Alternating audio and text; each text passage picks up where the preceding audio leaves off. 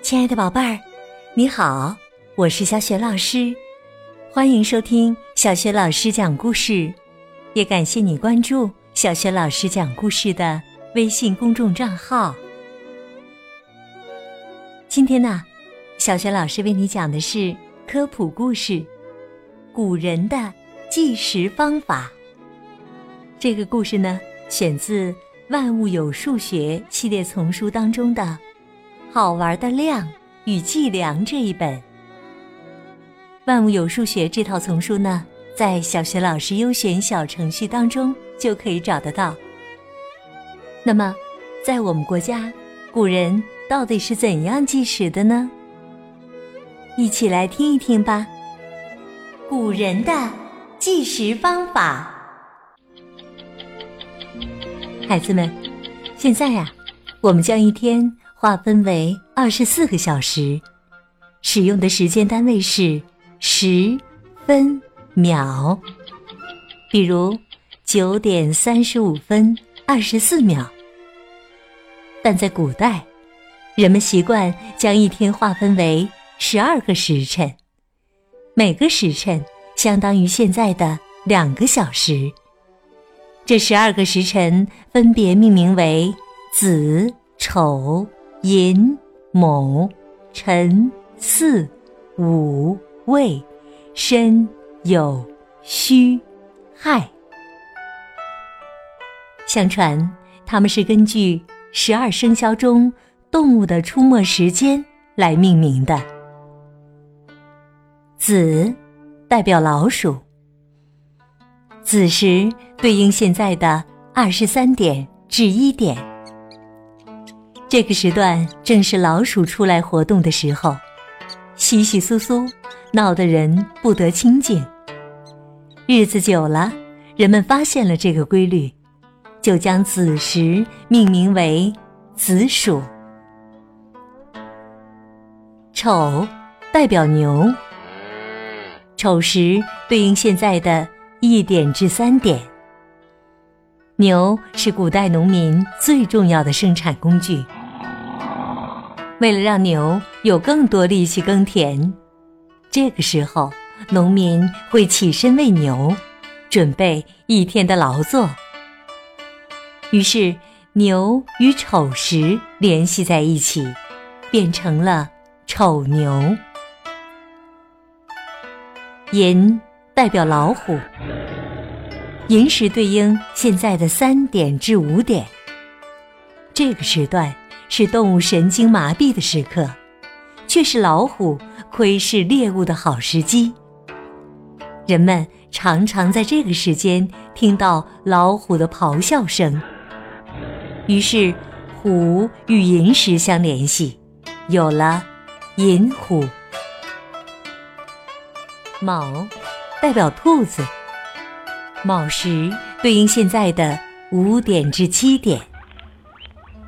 清晨的青草味道是最好的，兔子最爱吃，卯时便被称为卯兔。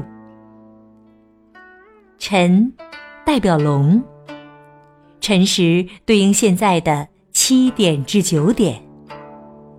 龙是中国的象征，我们也常称自己为龙的传人。传说龙会在早晨雾最浓的时候出现。在朦胧之中显示出一鳞半爪，显得更加神秘。于是龙和辰时相联系，便有了辰龙。巳代表蛇，巳时对应现在的九点至十一点。蛇怕冷喜温，这个时间段正是气温升高的时刻。也是蛇最为活跃的时刻，所以被称为巳时。午代表马，午时对应现在的十一点至十三点。马是人类的好朋友，它既有温顺的一面，也有性格刚烈的一面。在正午烈日的照耀下，人们想到了烈马。便将这个时刻命名为午马。未代表阳，未时对应现在的十三点至十五点。这个时候，草上的露珠被太阳晒干，最适合喂羊了。于是，喂羊诞生了。申，代表猴子。申时对应现在的十五点至十七点。这时啊，一天当中最热的时刻过去了，天气开始凉爽起来，猴子们也兴高采烈的在森林中玩耍打闹。人们看到这样的景象，便用申猴命名了这个时刻。酉，代表鸡。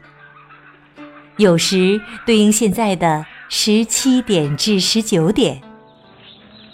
太阳落山了，小鸡也该回巢了，不然就会被偷走。每天这个时刻呀，农民们都会拍着手呼唤着自家的小鸡回巢。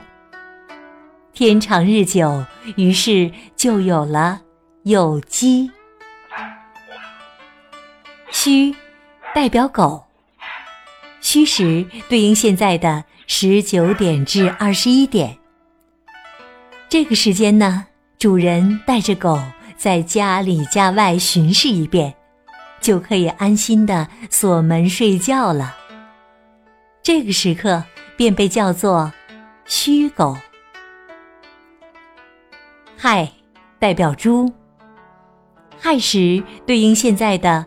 二十一点至二十三点，猪也是人们饲养的重要家畜。这个时间段呢，为了能让猪长得更好，农民常常要起身为它们添加食物。亥时便与猪有了联系，叫做亥猪。除了十二个时辰。古人对一天的时间还做了其他的划分，比如他们将太阳升起的时间称为晨，太阳到达头顶上方的时间称为正午，接近正午的时间称为余中，太阳偏西称为仄，随后就是日入。也叫日落，之后是黄昏，黄昏后是人定。意思就是夜色已深，人们要停止活动，准备歇息了。入定后是夜半，夜半后是鸡鸣，然后是平明。这时天也就亮了，一天的时间。周而复始，循环往复。古时候，人们一般一日两餐，一次在早上七点至九点，这段时间称为早食；另一次在下午十五点至十七点，这段时间称为孤食。除此之外，古代城市通常会实行宵禁，也就是禁止人们夜间外出活动，所以城门早晚会定时开关。如果生活在古代，那可就要留心了。早晨开城门时，城里会敲响频繁的钟声；到了晚上关城门时，城里又会敲起进阶鼓。这时啊，人们就会纷纷赶回家中，不再外出了。正是由于这种规定，所以后来还衍生出了一个词汇，叫做“暮鼓晨钟”。